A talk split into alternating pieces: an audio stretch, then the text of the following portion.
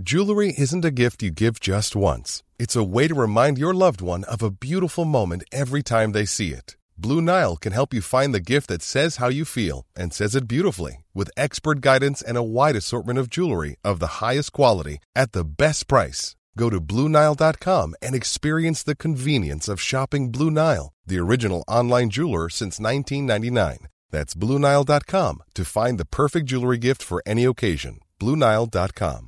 I'm Sandra, and I'm just the professional your small business was looking for. But you didn't hire me because you didn't use LinkedIn jobs. LinkedIn has professionals you can't find anywhere else, including those who aren't actively looking for a new job but might be open to the perfect role, like me. In a given month, over 70% of LinkedIn users don't visit other leading job sites. So if you're not looking on LinkedIn, you'll miss out on great candidates like Sandra. Start hiring professionals like a professional. Post your free job on linkedin.com/people today. Wow. Nice. Yeah. What you're hearing are the sounds of people everywhere putting on Bombas socks, underwear, and t-shirts made from absurdly soft materials that feel like plush clouds. Yeah, that plush. And the best part? For every item you purchase, Bombas donates another to someone facing homelessness. Bombas. Big comfort for everyone. Go to bombas.com slash ACAST and use code ACAST for 20% off your first purchase. That's bombas.com slash ACAST. Code ACAST. Please be advised that Little Miss Recap contains adult language. Everyone who's ever pissed me off in mm. high school would be getting a JT cameo.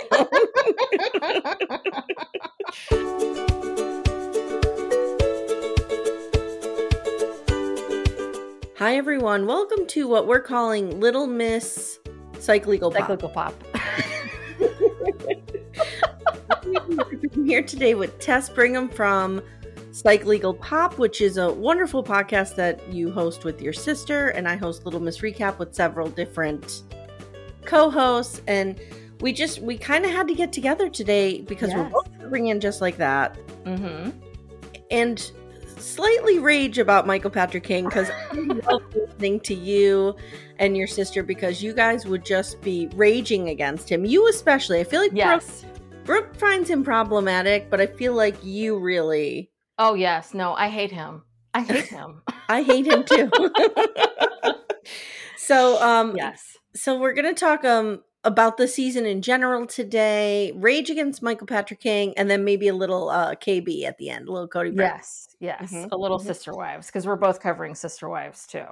Yeah. So, So- Tess, why don't you tell everybody who's listening on the Little Miss Recap feed a little bit about you and Brooks podcast? Sure. So it's called Psych Legal Pop. And so I am a therapist and I'm a coach, and my sister is an attorney. And we love, we talk about pop culture through the lens of an attorney and a therapist. And we, you know, we love pop culture. We've always talked about it. And um, so we just decided one day, instead of the two of us just talking to each other on the phone, why don't we?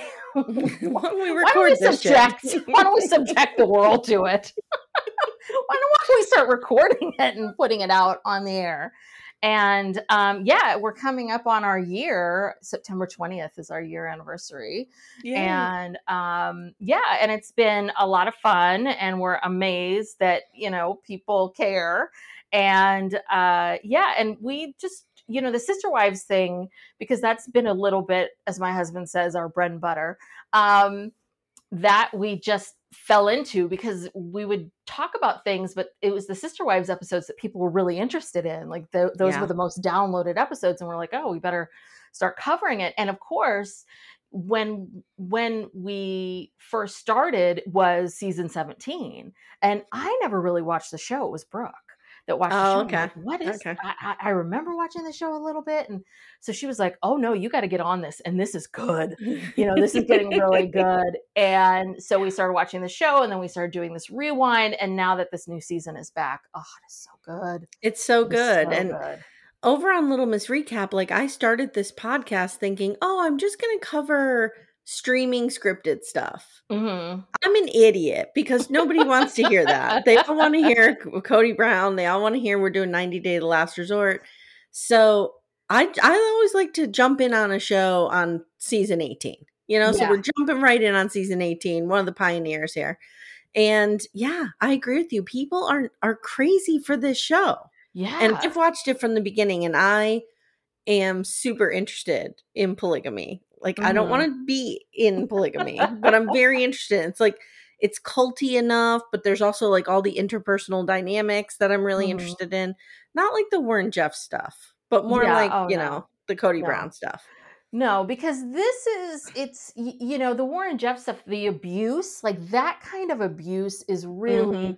it's dark and and Mhm. you know that the other thing too was we were we covered for a long time we were covering the Duggars and we were covering Mhm. you know the Menudo case and and some of these things were really dark and we were just like this is so depressing we can't do this so we needed there's something about sister wives where it's it- you know it's it's sad and difficult but not so sad and difficult to deal with like there's always you can always mm, like rip on kody you Well, because kind of Kody's a clown. He can't even do yes. this right.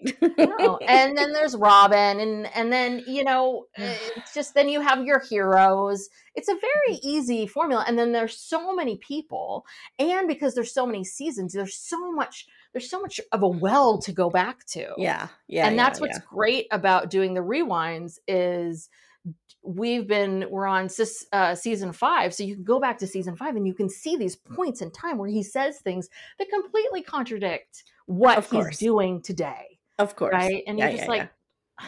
come on you know So, you're so you're putting out like two episodes a week, right? The rewind are, and we this? didn't mean to. That's that was the other thing too, was that we meant it to be this weekly show, and then we didn't want to just be this podcast that just did Sister Wives. We wanted to do, you know, let's be classy. You know, we're gonna do these classy, classy. pod- We're gonna we're gonna still do um uh our Netflix uh documentaries, but Mhm. now we're just like all Sister Wives all the time, and we're just very happy doing it. So Yeah, I love doing it too. I there was a time I was putting out like five episodes a week. Now I'm like it has slowed down.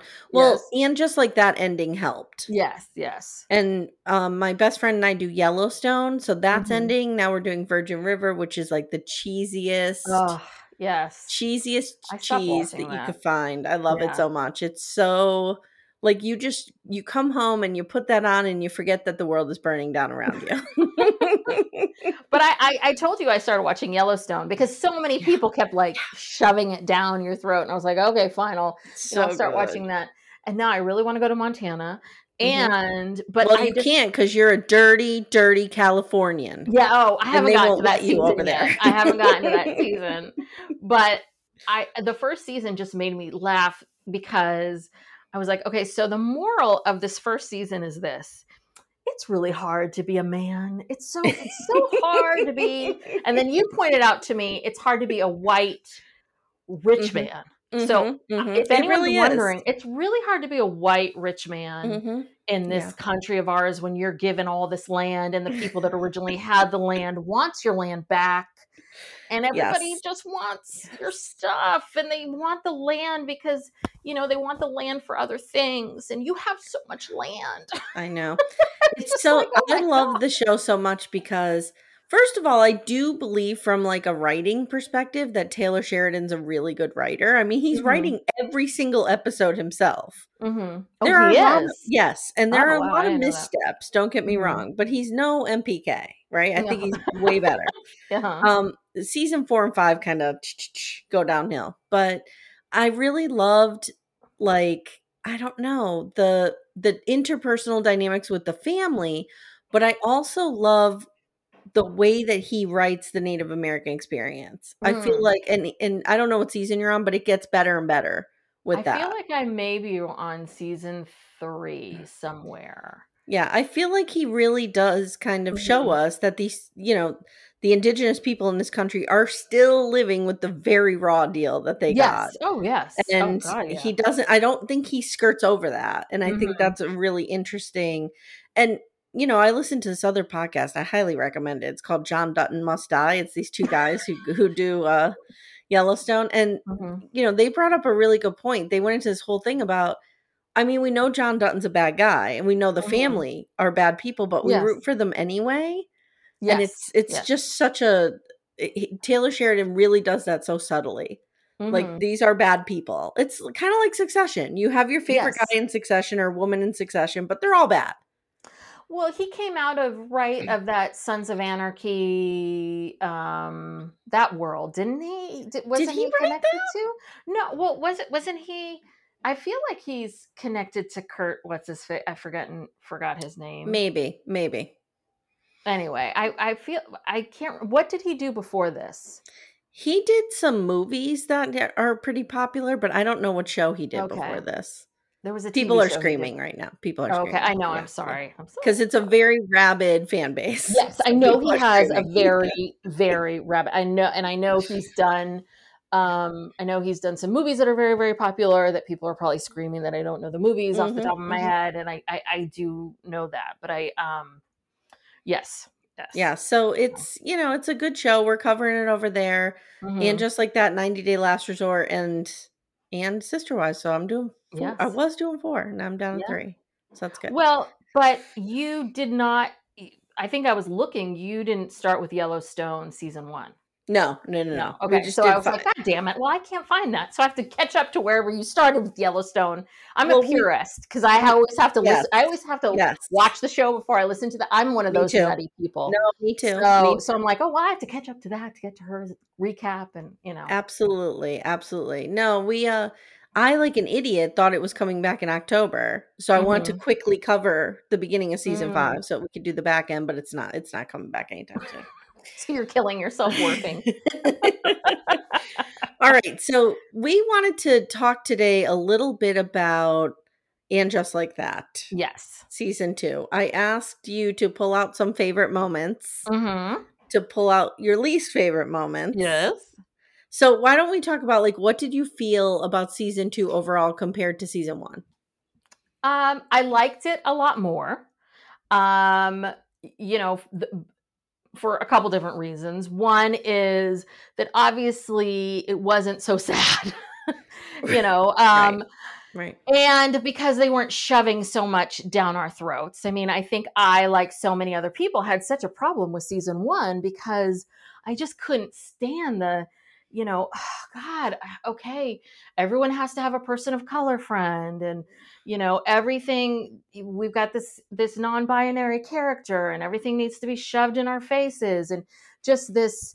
This It just didn't feel need- authentic. it didn't it- feel authentic. it just felt like what what are we doing here and it's this huge swing to i don't make up for all of the mistakes and the things that they made in the 90s and it was like it was a different time it was a different and, and i'm not saying this i'm not making this excuse of well it's a different time so we you know that's the excuse i'm just saying that but the world has isn't the rea- progressed. the, the world, world has progressed. progressed yeah. but make it more of a natural progression yep. of yep. where we think these women will would be in their lives right so so uh, you know what is the normal natural place and so while maybe charlotte would have a friend like ltw at her school would miranda really trip over herself and make all these comments in a school you know what i mean It was at- super weird. That yeah, was super I mean, weird. would she yeah. be doing? Like, no, I don't think she would be.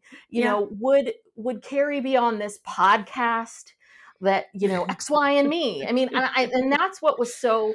Again, the whole Che thing, which I, my Brooke hates Ugh. Che. I Brooke hate Che too. hates I hate Che too. I don't hate Che as much. Did Brooke you hates Che, and I hate Che- MPK. Did you see the way that Che does cameos? Right there, I'm like, they're a psychopath. like I'm lying. They're lying in bed. Yes. Hey, you're gonna kill it at Cal State, and like yeah. your their partner is getting up behind them yelling at them on the cameo. Like, who does cameos that way? What the hell is happening? Oh yeah. That All well, right. Che is on my list on on both sides of the list. but Che's I- on my list as well. Yeah, yeah. But Mhm. I, I think the Che character is a bit of a mess and nothing to the actress, uh, the actor. Um, but you know, it's it's that whole thing was just a mess. And so I thought that this season was a lot better. Um, I think it was a bit of a slow start. I think things got a lot better. I think that once they got to the episode where the um I think the somewhere around the Candice Bergen episode, things started to kind Mhm. of pick up a little bit in the and the Yeah. penis pump and the, and the you know Yes. jizz episode when things started to feel like it was a little more sex in the city you know you're getting that Yeah. and then then Yeah. aidan came in and it really started to get interesting i They think that's when things started to pick up they did this like I kept calling it the Encino Man problem. Like they Mhm. they acted like these women were unfrozen. Mm-hmm. 25 years from when we saw them the first time and they don't know how to act in this new world. Like it was really not authentic at all that these people were still in this Yes. world and had been for 20 years. yes yes It was super weird. yeah and and and i do understand as the writers but you would know this better than i as being you being a writer which is as the writers i understand there's certain like where you have to establish certain things you have to Mhm. establish where people are in the world but at the same time you do you know we're not dumb as the viewer Right. we kind Right. of know they've had lives. And I also, I have to say, I was so, and I blame MPK for this and Sarah Mm. Jessica Parker. I was really, really angry with what they did to Samantha. I felt like they did her such a dirty thing because the fact that they made it so that Samantha left and that they broke, I can un, okay, it's fine that that if you wanted to do the storyline that Samantha and Carrie weren't friends, Mhm. but the reason why Samantha got mad at her is because Carrie fired her as her publicist, and I didn't know it was the Samantha we know would not give a shit about that. No, first off, I think Samantha was her publicist for free for Mhm, years. Mhm. Samantha, of all your friends, have has never judged you, has Mhm. never thought anything of you, has always been your friend. You've been judgy towards her. All of you have judged Mhm, her and been mean to mhm. her, and she has always been there for you, no questions asked. And so then you do her dirty by creating the storyline where she would just like bail on you and move off to London. That I don't know BS. why. I don't know why they just couldn't make it that her job relocated her to London. Yeah, That's something that easily could have happened in the last twenty years. but and I then think she just she ex- couldn't come back for a while. Well, I think they had to explain why why she wouldn't be texting or calling or doing this or doing that. Like I think they had to have a reason why she wouldn't be interacting with them. And I and I do understand that point, but why not you could have had you could have done something that was fun or funny like she's off somewhere where there's no cell service so there's no nothing Right, right. She's, having off some the grid. grand- she's Mhm. off the grid or she's having Mhm. some grand adventure and Mhm. then that bitsy character makes this this again this dig of like oh there's always fun things for women in their 60s to do in london and this is Mhm. one of the issues that kim Cattrall always had was the fact that it always was planted that she was older than the other women because Yeah. you know and i this was an issue was that you know it mpk and sarah jessica parker they're up each other's assholes so they're such They, asshole I, buddies I did not realize that this was happening. Oh yes, those Mhm, 2 are very very tight, and that was the issue with Kim Cattrall. Is one of the reasons was she felt like you know she's getting written parts. This part is getting written so that she looks like the butt of the jokes, and she's Yeah. you know always the older one, and and it pissed her off.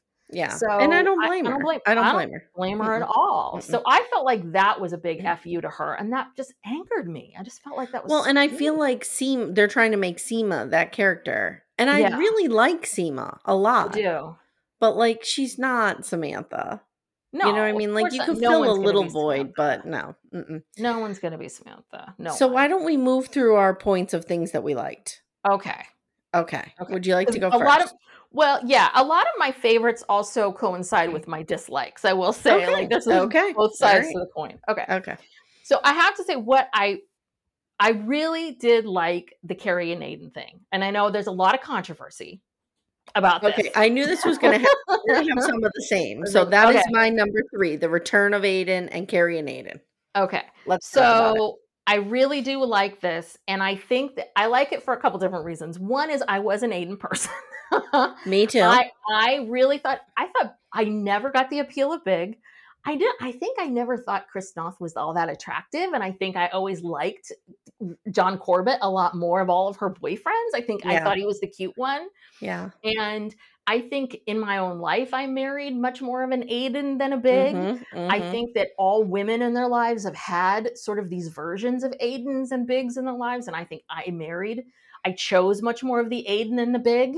Mhm, and in my mhm. own life and i feel very happy that i did that and i think i felt i made a made a good choice yeah. and um and so I- i and i just feel like i feel like the fact that um y- you know i think it's always so interesting that really truly we've never seen in the show the show has never shown us the day in day out of big and carrie's relationship because yeah, like all we got was were some scenes of them like putting on Motown and cooking dinner. uh-huh, yes. And like that was it. Like one or They've two scenes. they've never been able to show us Mm-mm. Carrie and, and Big being in a relationship. And the little bit that we eventually did see it in Se- Sex in the City 2, the movie, was the fact that he wanted to put a, a TV and he was like, hey, let's live apart now. Like, he could Yeah. never commit to anything. Like, he No. was not very, like, Susan Sharon said it best. Like, does anyone remember what an asshole he was to her? Like,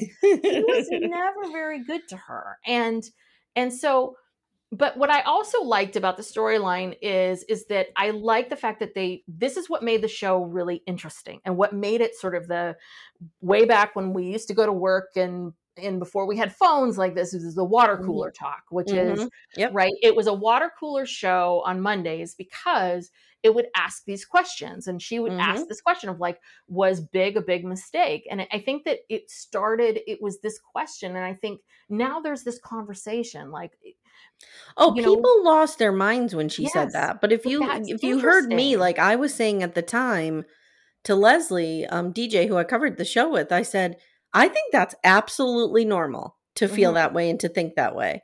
Like, does she is she saying like, oh, I never should have married him? But not really. But she is saying maybe I Mhm. chose wrong, and Yes. it's okay to say that. yes yes Like that is yes. absolutely a conversation that you would have with your best friend of 35 years. Mhm. A hundred percent. But everybody lost their minds over that. yes but but the thing is you have to so but the show that's what the show was it was interesting it was Yeah. a show in the 90s that had sex in the title and it was asking these interesting questions like can you the first episode was like can a woman have sex like a man can you have Mhm, sex mhm. without feelings can you you Mhm. know can you you know um can you have this kind of relationship can you have that kind of relationship that's what this show was really about was asking these larger questions about sex and relationships and here we were finally back to this place of let's ask interesting questions. And this was a great question around like what if that was all a mistake? And and these larger questions of does it really even matter? you know at this point. Right, and then should I you're like- question it? Should i not? You know all of that. Right. And then you have Aidan feeling like, you know, obviously he has his children. He wouldn't Mhm. want to undo that. Although after getting eyes on that Wyatt, I might want to undo things. I mean, he is a little troublemaker, that one. But um, I, I you know, like it had to everything happen. I just loved it so much because I feel like it's very similar to my story where my husband and I we didn't date, but we were best like really good friends in high school. And then went our separate ways and came back. Mm. And I Mhm. love that idea of coming back and just meeting at a point in your life where it's right. Mhm. And this was right. I did Yeah. feel though that as a writer, and I, I'm giving MPK too much credit here, but I, I Mhm. loved what they did with Aidan not going in her apartment Mhm. because I felt like that was a metaphor for them avoiding big. Like they were Mm. avoiding it and walking around it and not Yeah. addressing it. And he didn't address it until that last episode where they kind of had to face reality and say, this is not going to work right now. Although now mm-hmm. she has to wait for five years. I don't know what that was. Well- MPK, what the fuck? That's part of my. Oh, do you curse list. on your podcast? Oh, I yeah, curse? God, yeah. Okay. Yeah, yeah, yeah, all the time. Yes. But my mom, annoyingly, always used to say to me when I was younger, and she's absolutely right, because I say it to my clients now, which is is that all of life is timing. And so Mhm. that's the other part of why you end up with certain people. You know, people get so attached to this idea of the one and magic and da da da da da. I know. like, well, not really you know uh, Mhm. yes you know there you you have many ones you have many soulmates there's many people out there that are right for you and who you end up with really is about the person that you meet when you're ready i mean i'm sorry what miranda said about the, your light being on you know your lights Yeah. on you know everyone Yeah. their lights on when your lights on and it's like great and you connect and Mm-hmm. and it's gonna work And Mhm. So that's the thing about the timing piece was she and that's the other part that's so interesting about this is that maybe she and Aidan weren't right back then because he Mhm. wanted kids and family and all of that kind of stuff. right but and he right got to do that He got to do that, but they're right right now. And so Mhm. what is that? And you know maybe she she needed to get big out of her system. She needed to do that. She needed to make those mistakes. And this is what I thought was really interesting. So I thought was like, okay, this is this is good. Like yeah yeah this is was we need more of this. i'm in agreement yeah. So one of my favorite things, let's stay on the topic of Okay. Carrie, is um episode three when she's battling her grief and she's recording her audiobook. Mhm. I was sobbing watching that. And I don't Mhm. cry watching Sex in the City. Mhm. Um, but I just wrote like I love this nuanced look at grief and how there's no timeline. Like I think and you can speak to this much better than I can as Mhm. a therapist, but I think that we tend to think that you know, grief is something you can climb over. Like, okay, Yeah. I'm done with it. And we heard Carrie saying that. Like, I got through that first year. I got through that first year. But like, we know it's not enough time. And I Mhm. loved when I forget who said about grief being a hole and it will always be there. Was it I think it was Bitsy? Bitsy. Yeah. grief is a hole and it will always be there, but you plant things around it. Yeah. And I really, I was like, wow, Yeah. okay, all right. I loved that storyline. Yeah, that was on my list too. I just wrote grief because I, I really like how they handled grief. And I think what was hard was at the time I was a lit when it came up, I was like, uh, I I, ha- I felt very torn. I can't remember what I said on the show at the time, but I felt very torn because on the one hand, I was very excited for like, ooh, sex, let's get back into the sex and the Yeah. excitement of wanting to get back into that. And at the same time, I was like, story wise, I do really, yes, that's what really what she would be feeling because you're right. Grief does it you know people tend to think it's like you you go through the stages of grief you know you have the funeral you go through the stages of grief and then i think most people would think oh she had sex with franklin a few times and so she should be over it by now and move on and no that's not how grief works and the thing about grief is is that you never stop loving the person you never Mhm. stop missing them you just learn like what bitsy's saying you just learn to live your life without them and you and it, it affects you forever you know it just does Yeah. it affects your whole entire life and it and it changes the course of your life and and and the choices that you make and i don't know i mean i i personally have had this sort of strange life because i lost you know my college roommate when i was 27 and then i lost another Mhm. really good friend when i was 45 Mm-hmm. 46 and and it's a strange thing where it's like you know i hear about people who go on these girls trips you know and it's like yeah. I've never done that because like and my mo- and my mom it's so funny my mom said to me she's like I think about that and I feel I feel like I you know because like a lot of my friends are dead like and Yeah. that's like that changes the course of your life when you have these things and and it's like I still experience a tremendous amount of grief it doesn't affect me in this like day in day out wallowing but it's it's this feeling of this has changed the trajectory of how I live my life and the choices that I've made. And and and people don't but I don't talk about it all the time. It's just Right. it's there. It's always kind of there with you. Well, and I think that's why I love the the metaphor, the analogy of the whole, because Mhm. you know, I I lost my grandmother five years ago, six years ago, and it was a devastating loss for me. She was like a mother to me, and I was just saying to my husband the other day, like there are times where I fall into that hole again. Like, oops, I didn't Mm. realize it was there, and I'm there, and uh, all that pain is like right there, like a hot stove that you can't not touch, and then. I'll go months without even thinking about it. It's so Yes. weird. But the hole was huge quick. when it first happened, and now it's like a little tiny pothole that I still Yeah. kind of trip into sometimes.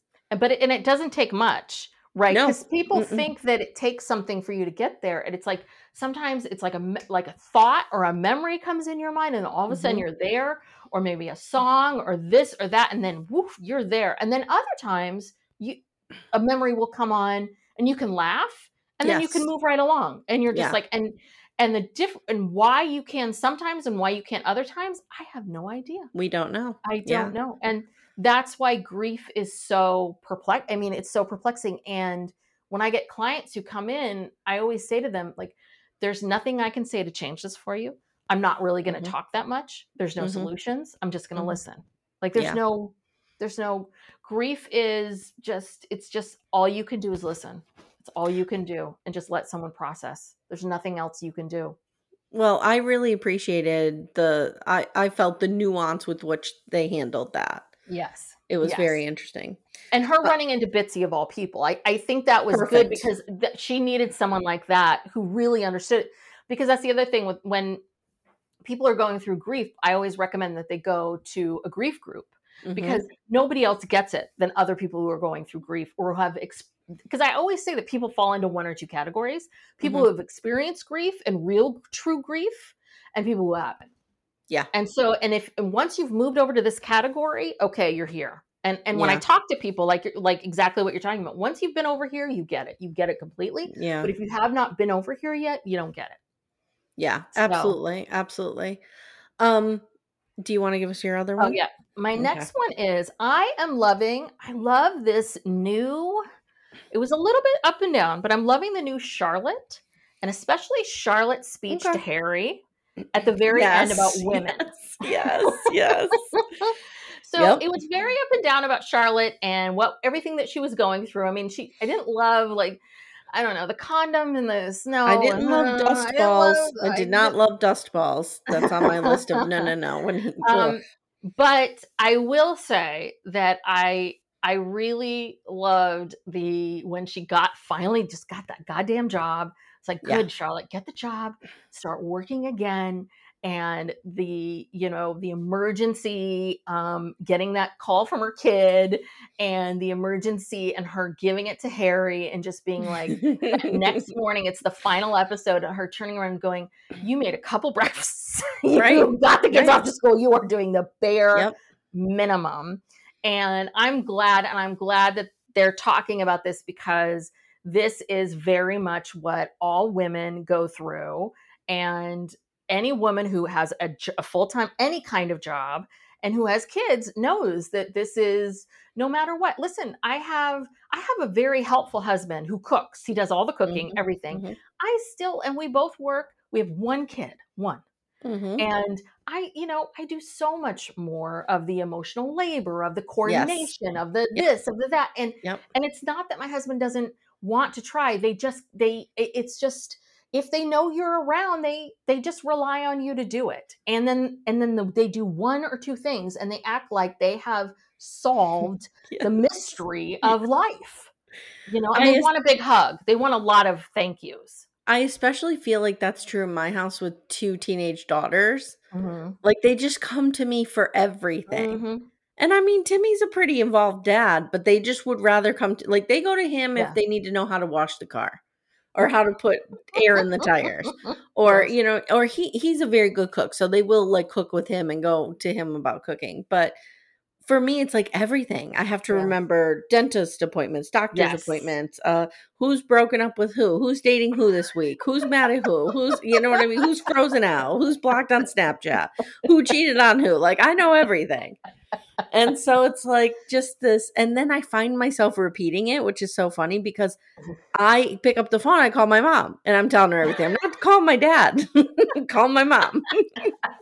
And i'm like mom we hear this. Da, da, da, da, da." so now my mom will call me and she'll be like oh is he the one who kissed the other one's boyfriend? Mm-hmm. And did like she knows all the drama now too so yeah i get this and i get Yeah. like you know twins was a nightmare world over here Oh, I cannot imagine twin. I cannot. I, I don't. Have you ever? Did you write a book at all about being a, a parent of a twin or no? No, Oh, okay. I cannot imagine having twins. Well, it's weird because not to go off the topic too much, but it's weird because in some ways I raised them as a unit, which is something Mhm. that happens with twins a lot, which is why they have problems individuating because they are raised as a unit. Mhm. Um, it got a lot harder when I decided to try to individualize them and help them, you know, put them in separate classes and different Mhm. sports and different friend groups. Then I was like, oh shit, I have two kids. Yeah. Like, it was almost like I just had one. Yeah. So it, it kind of ebbs and flows. You know, when they were infants, it was so very obvious that I had two infants and two toddlers. But then, like, Mhm. from the age of maybe six to 10, they were just the girls as one. Mhm. So it was Yeah. kind of interesting. But yeah, I agree. I really loved Charlotte's storyline. I loved the progression of her from the mom who would traipse around in the cold to get the condoms Mhm. to fuck you. Like just Yeah. you're out dinner on your own, I'm going to bed. Yeah. With Richard Burton, of course. Yes, yes, of course. I love Richard Burton, Mhm. but I do think they could have gotten there a little bit faster. Like, I don't Yes. really like. Ha- I mean, I feel like it took a little while for them to get there, and I think they could have gotten there in a different way. And oh God, Lily. I mean, God, you're insufferable, Lily. You're just goddamn insufferable. Although I will say, Lily playing the keyboard with that emo song was little oh, Amye Archer in high school. I'm telling you, that was me. Like, let me whip out my dark book of poetry and talk to you about, you know, the darkness of my soul. and my parents were probably like, what the, the- fuck? Was it the power of privilege? Yeah, it was something. It was Something something about privilege. like privilege being negative. Yeah. Like, yeah, like I'm dark- trapped in a cage of privilege, like that kind of thing. Yeah, yeah, yeah. yes. yeah. Oh Poor, poor thing. So good. Yeah. Um, yes. So let's scoot on over to Coney Island, which, by the way, I heard you and Brooke struggling with the geography of Coney Island. Yes, yes. 'cause, you know, I, I don't think I've ever been. I've been in New York, obviously, several times, many yeah, times, but yeah. I'm like, I don't know if I've ever been to Coney Island. And So how do you Coney Island is part of Brooklyn. oh, it So is. you- okay. Yeah, so you can take a train, you could drive out. It's right there. Yeah. Got so, it. Got it. Got it. Mhm. Okay.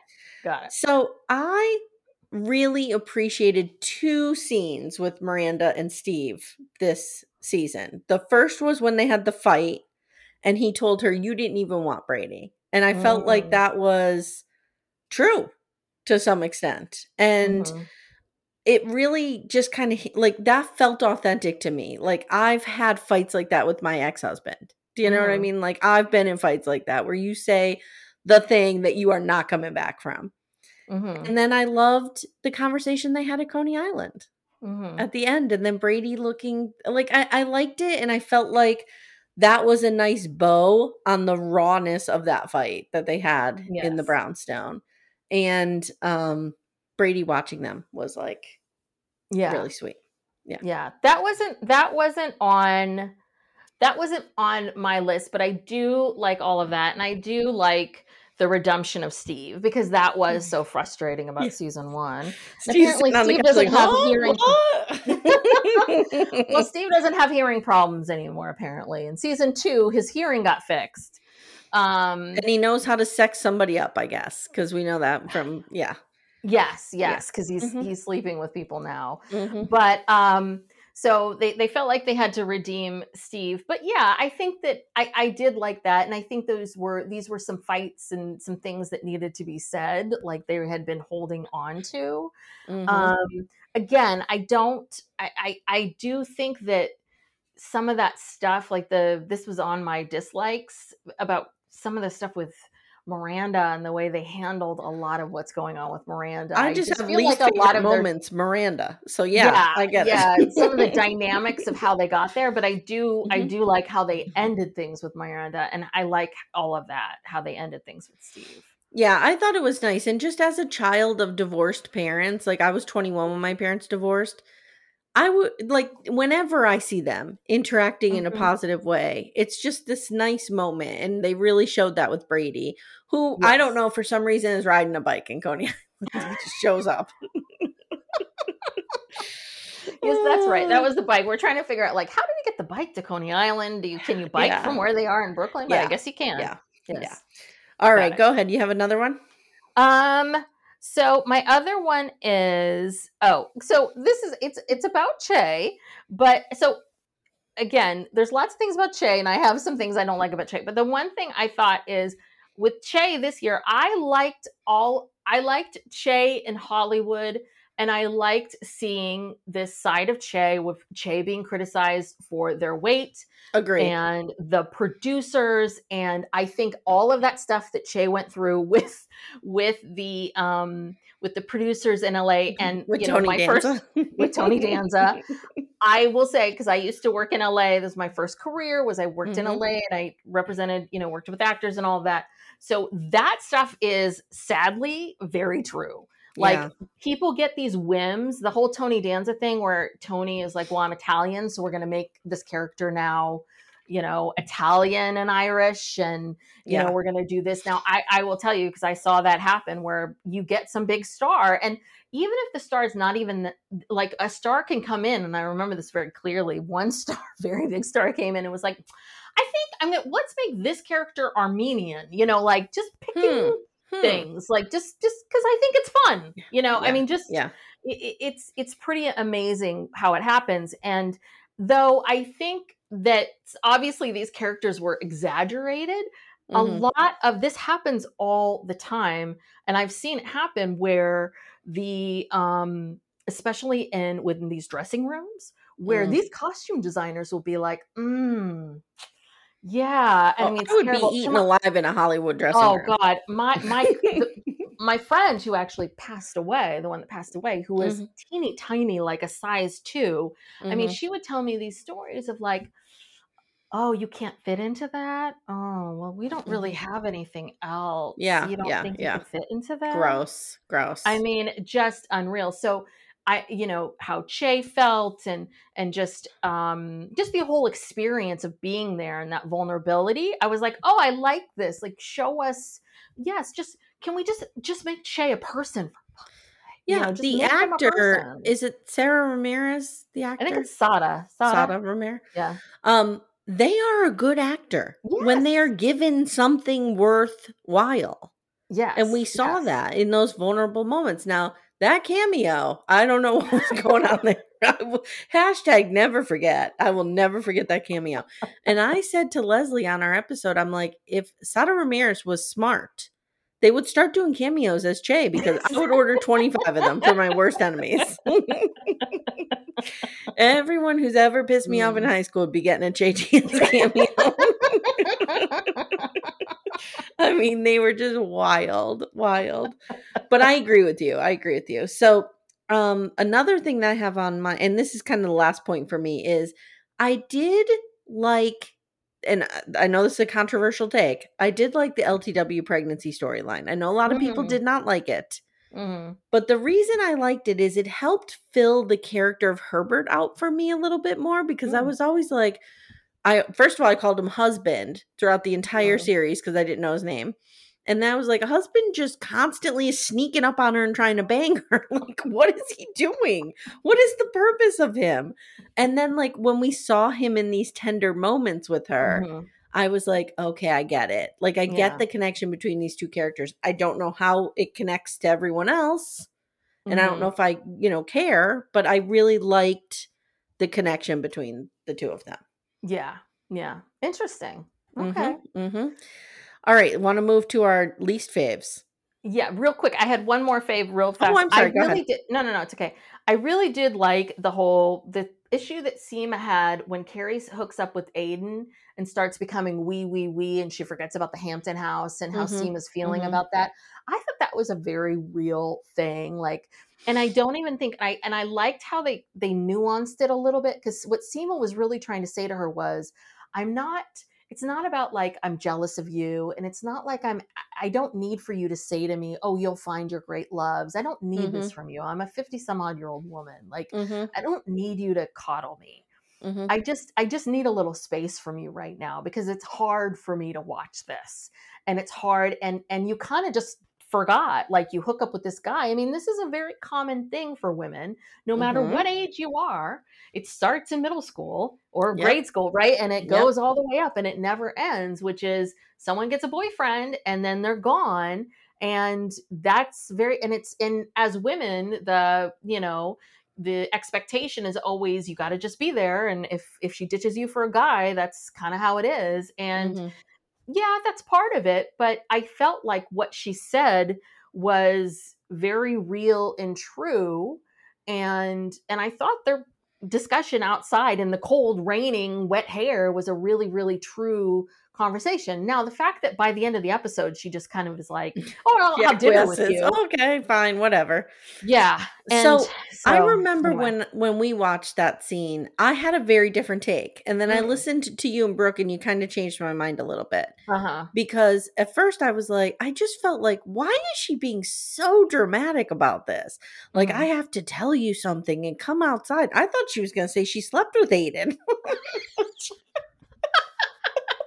Would have been an amazing twist. Don't let me near that writer's room because that's the shit that's going to happen if I'm at the helm. Hey everyone, stay tuned. Little Miss Recap will be right back after these words. Hey, it's Paige DeSorbo from Giggly Squad. High quality fashion without the price tag. Say hello to Quince. I'm snagging high-end essentials like cozy cashmere sweaters, sleek leather jackets, fine jewelry, and so much more. With Quince being 50 to 80% less than similar brands. And they partner with factories that prioritize safe, ethical, and responsible manufacturing. I love that. Luxury quality within reach. Go to quince.com slash style to get free shipping and 365 day returns on your next order. Quince.com slash style. This episode is brought to you by BetterHelp. You guys know I'm a huge fan of therapy, but what you may not know is you don't need to be in crisis to get help. See, we all carry around stressors, big and small, whether it's stuff at work, stuff with our kids, caring for our parents, even navigating friendships. Therapy is a safe place to work through those challenges. Therapy has also been a lifeline as I parent my teenage daughters. Working through some of my own stuff has made me a better mom. If you're thinking of starting, give BetterHelp a try. It's entirely online and it's designed to fit your schedule. BetterHelp matches you with a licensed therapist who fits your needs, and you can switch therapists at any time for no additional charge. Get it off your chest with BetterHelp. Visit betterhelp.com slash Little Miss Recap today to get 10% off your first month. That's betterhelp, H-E-L-P dot com slash Little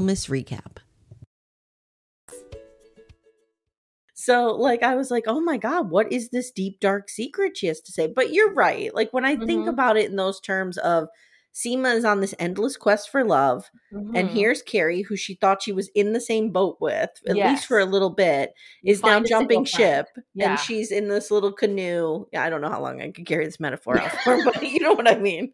She's in the canoe, and she's like real lonely paddling ashore. I don't know Yes, yes. Yeah so so you guys did change my mind on that and Yeah. and yeah i feel better about it. It's funny because seema didn't even make my list. I like her hmm but like i don't feel like they gave her a lot this Well, this actually then moves right into things that I dislike about the series all right yeah. Because go ahead. Give us your give us one. Well, the the biggest one is there's too many characters, and I think this is the biggest issue and the problem, which was there's just it's it's not a particular scene or anything. It's just there's too many people, and so too many people there's too many people there's too many leads and again because they felt so obligated where everybody had to have a a Yeah. friend Yeah. and and you have che and and don't forget you know in the original sex in the Ci- sex in the city like if che is the ex of miranda or friend of Carrie, we didn't follow them on their own. We didn't No. follow Big No. or Aidan or no and we don't you know, need to Steve when they were no longer with with these main characters. So why are we following them? Like, I, you know, and so all what what kills me is Karen Pittman and um, is an excellent actress, but I feel so bad for Nya because i have the my number one for least favorites is the total waste of Nya wallace Yes. I, I just they've just wasted and then they introduce they introduce people like Che's ex um ex husband. They get Oliver Hudson. oliver they- hudson who i Yeah. loved love him but Is but it's sort of like we never really get much. Okay, so you Well, guys I are together. assumed he was there to be with Carrie. And then I was like, Oh. oh, okay. Well, I guess we're not doing that. but They they could have expanded this cast a little bit i- i- in this way. They could have made um what if Miranda, you know, she's now saying she's a lesbian, she's attracted to by her words, she's attracted Mm-hmm. to powerful women. Why couldn't she love Nya Wallace? Like why wouldn't Nya Wallace be a love interest for her? yes. And then LTW we kind of don't need at all.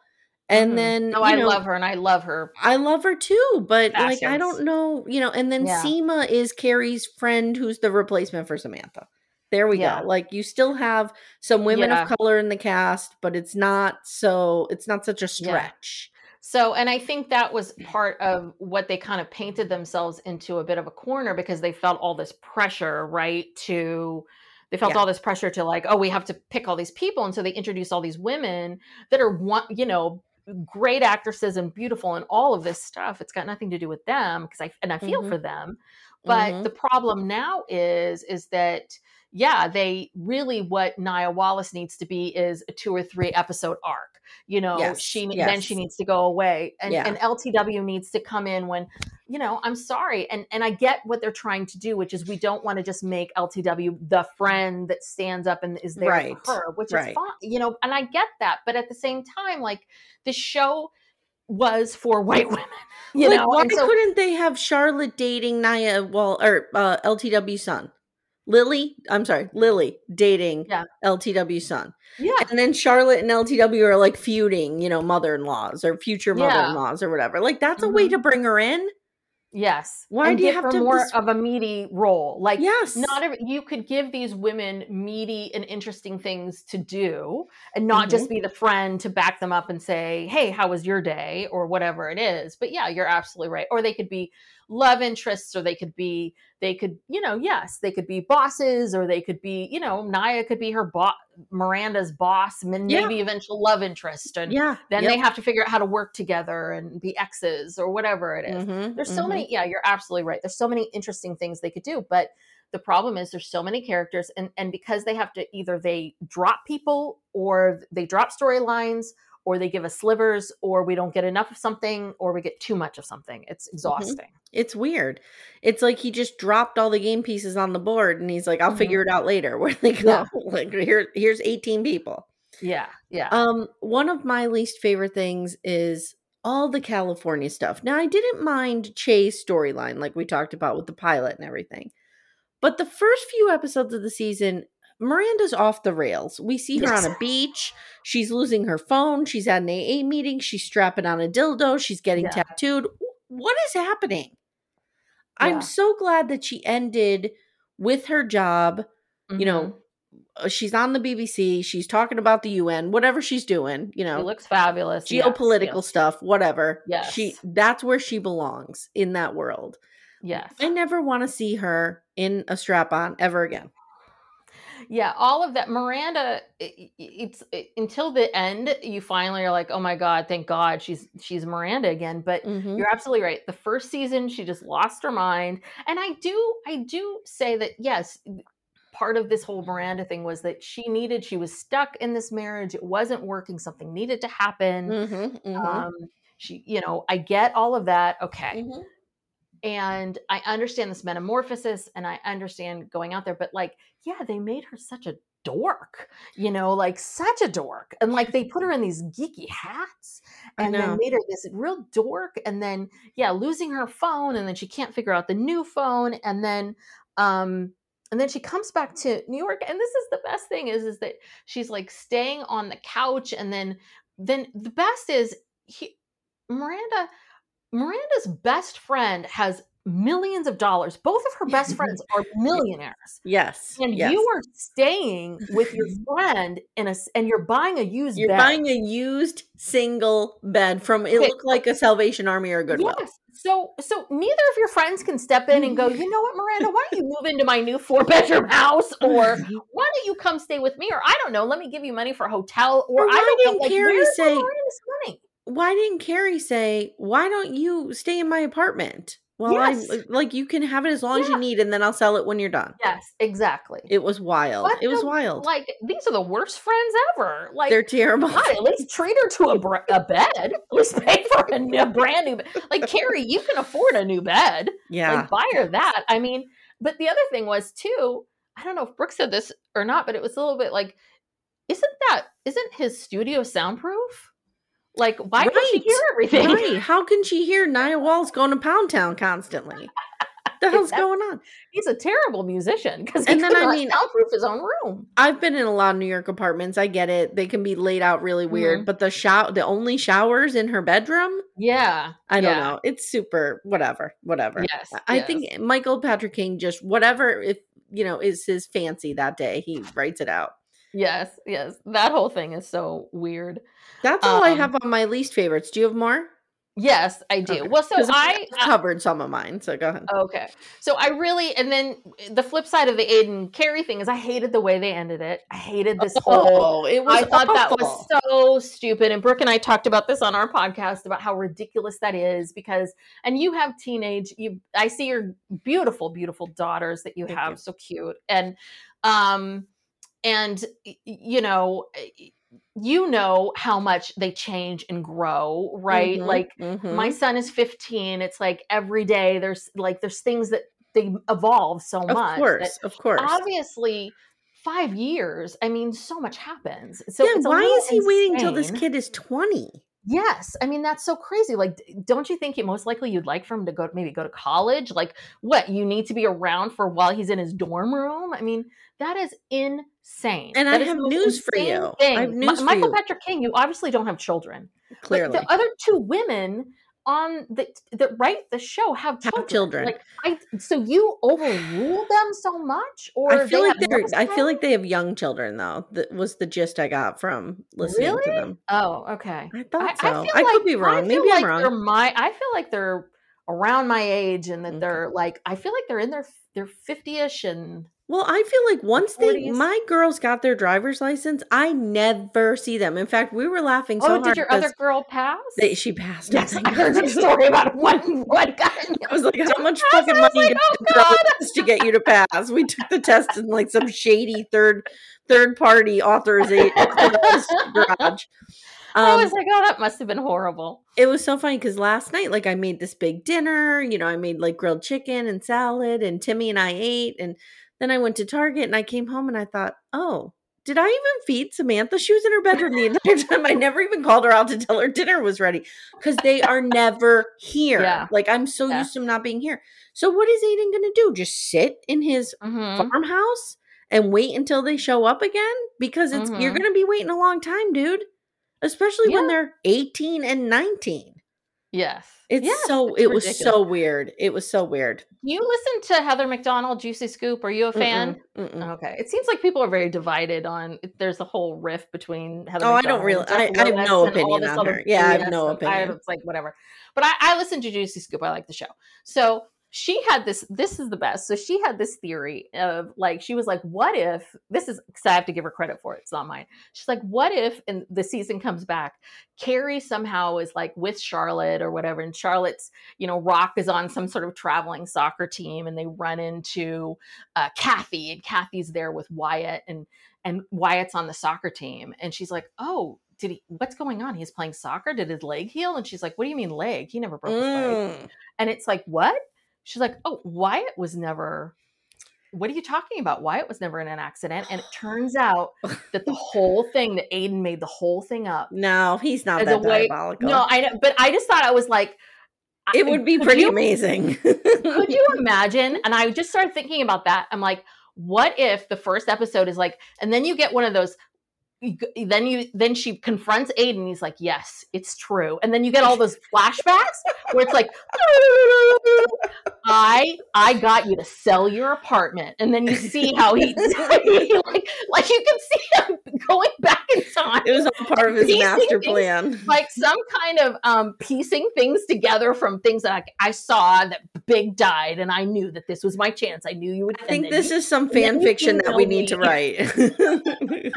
And then he realized it's like I knew I had to get your apartment, and then I knew Mhm, that you mhm. wouldn't be doing that, and so then I would do this, and then he pieces it together to get her to sell her apartment, buy a new apartment, and then just when they were going to be back together, he breaks up with her, and then but she interrupts his master. well, I heard a theory. awesome. It's it's No. not quite as in, uh, juicy as yours, but I heard a, a, a like somebody said, "What if there's a time jump? Like, what if we come back next Oh. season and they're ahead maybe three years? You know, like Yeah. not a huge time jump, but three years and why it's eighteen, and they're Mm-hmm. ready to go. But then I'm like, but then why have them break up? yeah, Like, if, if I the end goal was them to be together anyway, why? You know what I mean? Like, then why do yeah, this? but what Brooke was saying, she was like, I, or a lot of people were saying, I don't know, it was her, a lot of people, I can't even remember anymore, but it's like they needed to have something that was a little bit of a series finale and a season finale, something where you could Mhm. end it on both places. Well, But Yeah, I thought for sure that was the series finale. Yeah, I thought for sure they were not coming back. HBO Max, whomever, is going to continue. Like they love the series, and they're going to just let it keep, even though the ratings dropped. That they were fine with it keeping going. But don't you feel like every character was wrapped up in a way? Like Brooke is absolutely right. It could have been the series finale. Mhm. And I would have been maybe. perfectly fine with it. Like I would have preferred her and Aidan maybe get married, Mhm. but or just show them in their house, which we didn't need that sex scene that we got at the end Oh, there. yeah, that was weird. Woof. because that's the other thing too was with the original sex in the city they always talked about how sex was always supposed to be a bit comical But, like the sex scenes were always comical and very it was always when it was sexy it was always meant for some other purpose it was always supposed Mm-hmm. to be comical or funny yeah. and that this year it's been a lot of like oy vey, it's but that was a lot It was, I was a lot. really surprised i was like oh And uh, just two more little things. This is Mm. nitpicky, but Aidan wearing tighty whities. What are you doing? What are Oh, you doing? that it's was- been 20 years. Throw on a pair of no one boxer needs to see shorts, you maniac. And the second thing is, I want to see Cynthia Nixon with her gray hair again. I'm sorry. I know Mm. everybody loves the red hair, but in mhm. that first season, her hair was amazing. And it was that Yeah. silver and it was beautiful. Yeah, I didn't think it was so bad. I don't know Yeah, why Let's everybody was, like, normalize so women with gray hair. Yeah. Yeah. I I thought it was like I thought it was much more blonde, grayish blonde. I didn't think it was so bad. But I have to say another thing that drove me nuts was Che and giving Cheap, up Period. End of story. Yeah. so again, working in the Hollywood and all that. Mhm. Che is the character supposed to be 46 years old. Che has spent their entire life, they've told us, working so hard to become who they are and working They had a. Netflix special. they have a Netflix special. They're a top comedian. They have a podcast.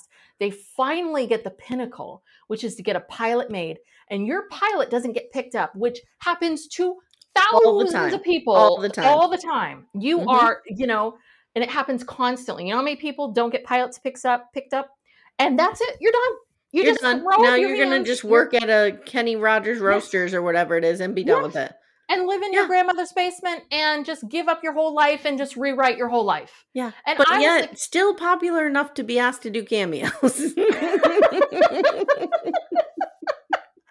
but and first off, and I knew it. I the minute they bought that apartment, and Brooke was annoyed with me. I'm like, I'm telling you right now, don't buy that apartment. No, one buys an apartment you. just from a heard you and you were right. don't buy that apartment.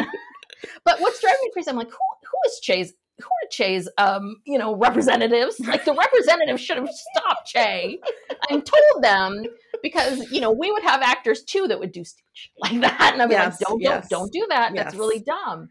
But you don't anyway, want to end up like MC. Hammer, you know, you don't want to end Yeah. up broke. That's it. Ugh. Mhm. but I mean, so dumb. But okay. But so this is, and this is what drives me crazy about Michael Patrick King, and what I really raged about when Michael Patrick Ooh, let's King. go to the I- Michael Patrick King rage corner. Go.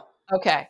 So the biggest thing that made me rage about Michael Patrick King was around Che. Me was too. what was when Che's the ep- the episode where Che's um, focus group. podcast, the focus group, Mhm. and when Michael Patrick King, and I had to rewind this. I rewound it. I was like, no, I need to listen to this again because I don't Mhm. think he really would have said that. No. Where essentially he told us that he put that scene in there as a way of telling us the Shaming. I don't, Shaming shaming us, telling us the viewers Mhm. that we needed to hear this because maybe you can say it better than I can because I, I can't even really articulate it. He was saying like he created the character of Che, and he was so stunned that everybody said such mean things about Che that he wanted us to see on the screen the look on Che's face when they heard those things being said about Mhm. them. Fuck you, dude. Yeah. And and and what he was accusing us, the collective us of, Mhm. was that we didn't like Che because Mhm. we were They we were too don't confident. like too confident, but that we that that we don't like Che. But I felt like he was telling us that we didn't like Che because they were confident and that and that because they're a non-binary person, that they shouldn't be so confident, that they shouldn't be- so full of themselves, and that a non-binary person shouldn't be like that, and that that it, I really felt like he was accusing us of being, you know. Yeah. Yeah. I don't know, racist or Yeah. or sexist or Like bigots, yeah. homophobic and Mhm, bigot- bigots. And I'm mhm. like, whoa, whoa, whoa, here. Yeah. Michael yeah. Patrick King. Yeah. Back it up. You don't know me from a hole in the wall. So, but I, that's not the truth at all. We did, you know, I did not, I can only speak for myself. I did not like Che, not because of the confidence, but because of how you wrote the character, that the character didn't have a lot of depth. I did A not hundred feel there was no depth to Che. And I felt like you wrote this character who was a comedian and they weren't funny, you know? Mhm, And I think it's mhm. hard to write comedian characters. I do get that. But you wrote a stand up special for them where it was like a TED Talk. You wrote, it a had comedy nothing to do- concert. A a comedy, concert. concert. and you wrote this stupid podcast that was so dumb It was bad. and it was and bad. and you had this person smoking weed in a corporate in a corporate place. I mean, it's just like none of it rang true. That's why I didn't like Mm-mm. Che. I didn't like Che because I thought Che broke up Miranda and Steve. I I saw that their marriage was falling apart. Like I've been married 20 years. Like I know what it's like to be married for a long time. Michael Patrick King. Like yeah, and I you know, I like I like the story of Miranda being queer. Like I like Miranda test driving her sexuality and you know stopping here and stopping there and stopping. I like that storyline because I think that rings very true. I think a lot of women, especially at that age, who've been in long marriages, come Mhm. out and they do question: Am I on the sexuality spectrum somewhere? Mhm. You know, so I think that all rings true. The Yeah. Che character was the problem. Like the writing of the Che character was the problem. Yeah. Yeah. Not the fact that Che was non-binary. That was not the problem at all. or that they bad. were quote unquote too confident and and and so that was just that was the worst and then you finally show us this really human side of Che and it's like Mhm. oh great like show us more of that and then the moment this this person who is finally human we could see like the real devastation it would have been nice to see Che like okay you know the pilot didn't work I learned my lesson, or I think a great arc for Che would have been like, you know what? It was because I let people tell me, you know, typical Hollywood. I let do, people tell yeah. me what to do, and I let people, you know, move too far away, or I because Mhm. Che had an instinct then Yes, of like, yes. this wasn't going to work. This isn't going to work. I gotta, I gotta come back to myself.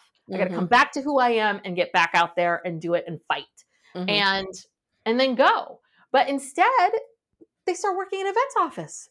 It's like this is insane. yeah, because when you need to redeem a character, you need to have them be an animal lover and literally be saving dogs and cats off the street. yeah, like, come on, dude. so little heavy-handed. Yeah. Um, what drives me nuts about Michael Patrick King is the way he talks about his own writing. Oh, and then you have this beautiful, sentimental sentence that just oh oh, and I'm like, dude, calm down. like, who talks about their writing like that? oh God, he's so full of himself. He And then I- really loves himself. and I'm sure you've heard him. He brings, you know, Samantha Irby on and these mm-hmm. writers, and then he just talks right over them. yes, Yeah. And then they come up, they'll say something like, Oh, and then, you know, we wanted to bring Aidan in, and he'll go, I did that. That was my idea. I'm Mhm. like, Okay, all right. He is, who's a bigger narcissist, MPK or KB? Kody Brown. Or as he will forever be known now that I heard you slip as Covey Brown. what did I call him? Covey. Yeah, Covey. you guys on your podcast last week, I think, referred to him as Covey Brown. Covey. They're both narcissists, right? Like I'm Oh, not asking I'm not asking for like a diagnosis, but they both seem but to they be are. narcissists. Yeah. Oh God, yeah. I mean, I think MPK is probably far worse because he's had more.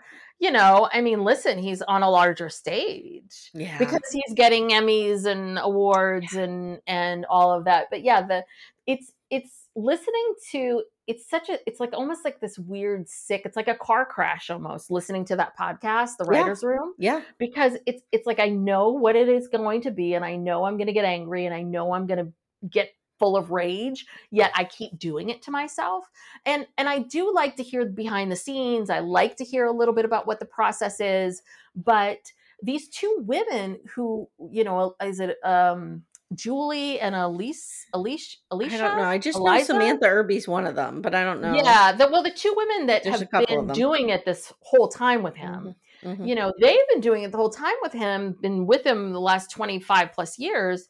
And they just, I mean, they can barely get in a word in I know, edgewise. I know. And I wonder for them, what's this like for them? I mean, sometimes one of them will talk over him, and I'm like, "Good, get in there. You know, you get your point in there." You know, well, Julie. because he he has to like take 25 minutes to be like, and then Sarah Sarah Jessica, in her infinite wisdom, she Mhm. does this thing that is so amazing.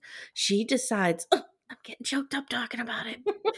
she decides she's gonna stand at that table, and I'm Oh, like, yeah. oh my god, are you hearing yourself? like, Yes. stop. stop. yes, I, I could do a whole podcast in his voice. That's what I should do. Oh, Everyone will yes. unsubscribe and turn away. Well, and I'll tell you, as someone who spent a lot of time around actors, this is what actors and writers and directors are like. Oh, I know many writers like this. This, and this is, but this is what like, and when you're around actors and stuff, this is what they're like at their Mhm. absolute, absolute worst. Mhm, This is it. mhm. When you're like, oh God, stop, stop being so actory, stop being so actory. You're just like, oh, Stop God, being so can't take it. actory.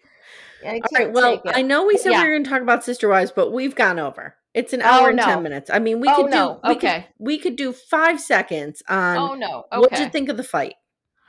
Oh my god, that was as I as I texted to you. I was shooketh. I was. I shooketh. was. I was so intense because I heard when you and Amanda were talking about it. You said, "Oh God, we have to do a reenactment of this," and I remember thinking to myself, "Oh, they're never going to be able to do a reenactment of this. This is just." ugh. It was. Oh, It was like God, I- I- 15 minutes long, and I don't think we missed any of it. No, no, it was the entire visit. We Yeah. saw every single moment of Kody's visit.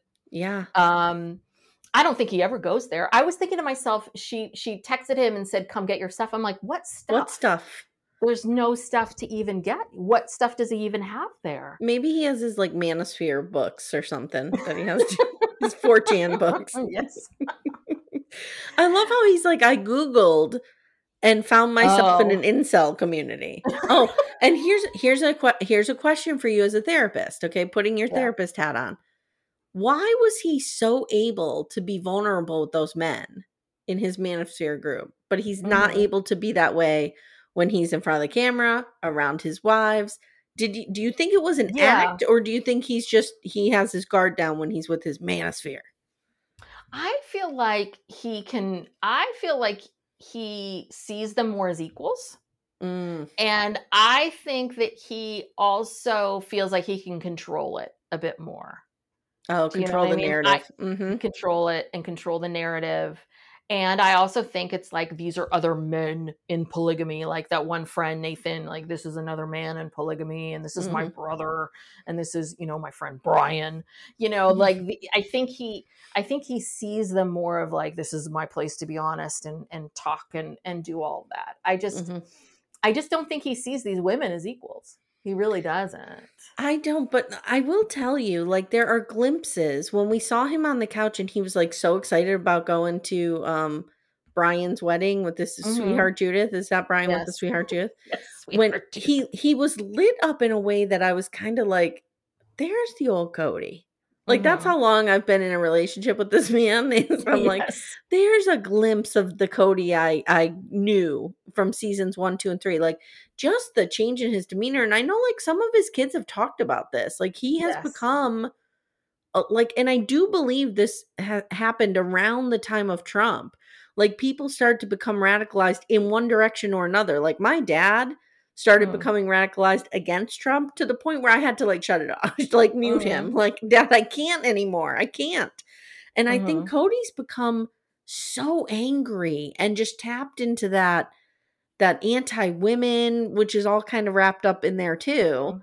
And he's really changed. And I, I'm not saying he was ever great, but wow, what a different person we are seeing than we saw. When you're doing the Yes. rewatch. What a different yes, person. Yes.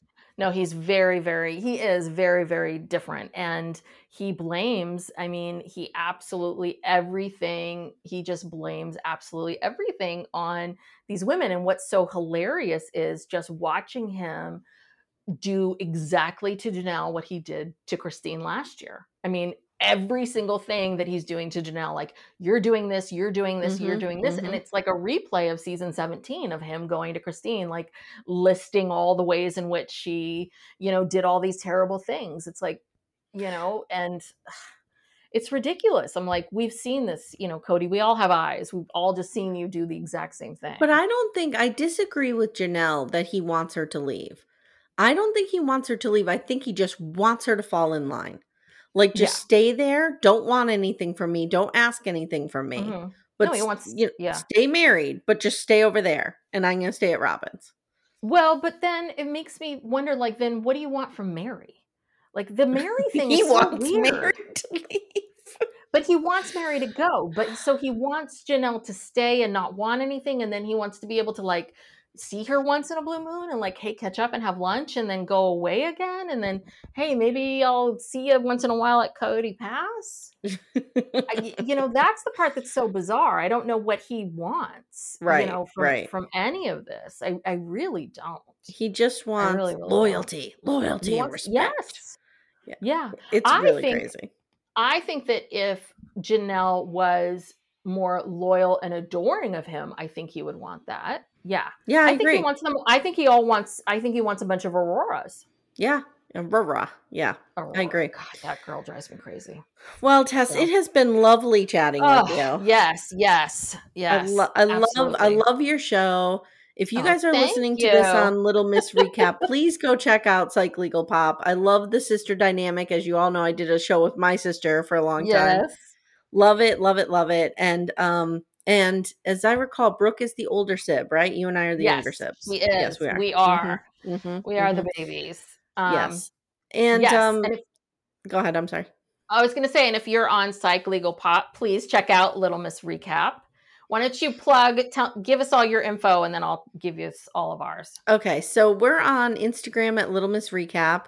We have a website, littlemissrecap.com, and our Facebook group is called Backdoor Friends. Don't ask. And um, yeah, that's it. We're over there and we're doing, like I said, Sister Wives. Virgin River will be coming up now, and we're doing 90 Day The Last Resort. Okay. And um, I chit chatted about uh, our show at the beginning. So, um, yeah, so we are on Psych Legal Pop on Instagram and TikTok. We don't have a Facebook group or a website. we'll get there eventually. Um, and uh, yeah, like and subscribe and all that good stuff. And thank you so much for tuning in. And thank you so much, Amye. Yeah, this was a lot of fun. Thank you so much this for, together for and all this good suggesting it stuff. and Yeah. talking it. Yeah, it was really fun. absolutely. All right, guys. Thanks so much for listening. We'll see you soon. Bye.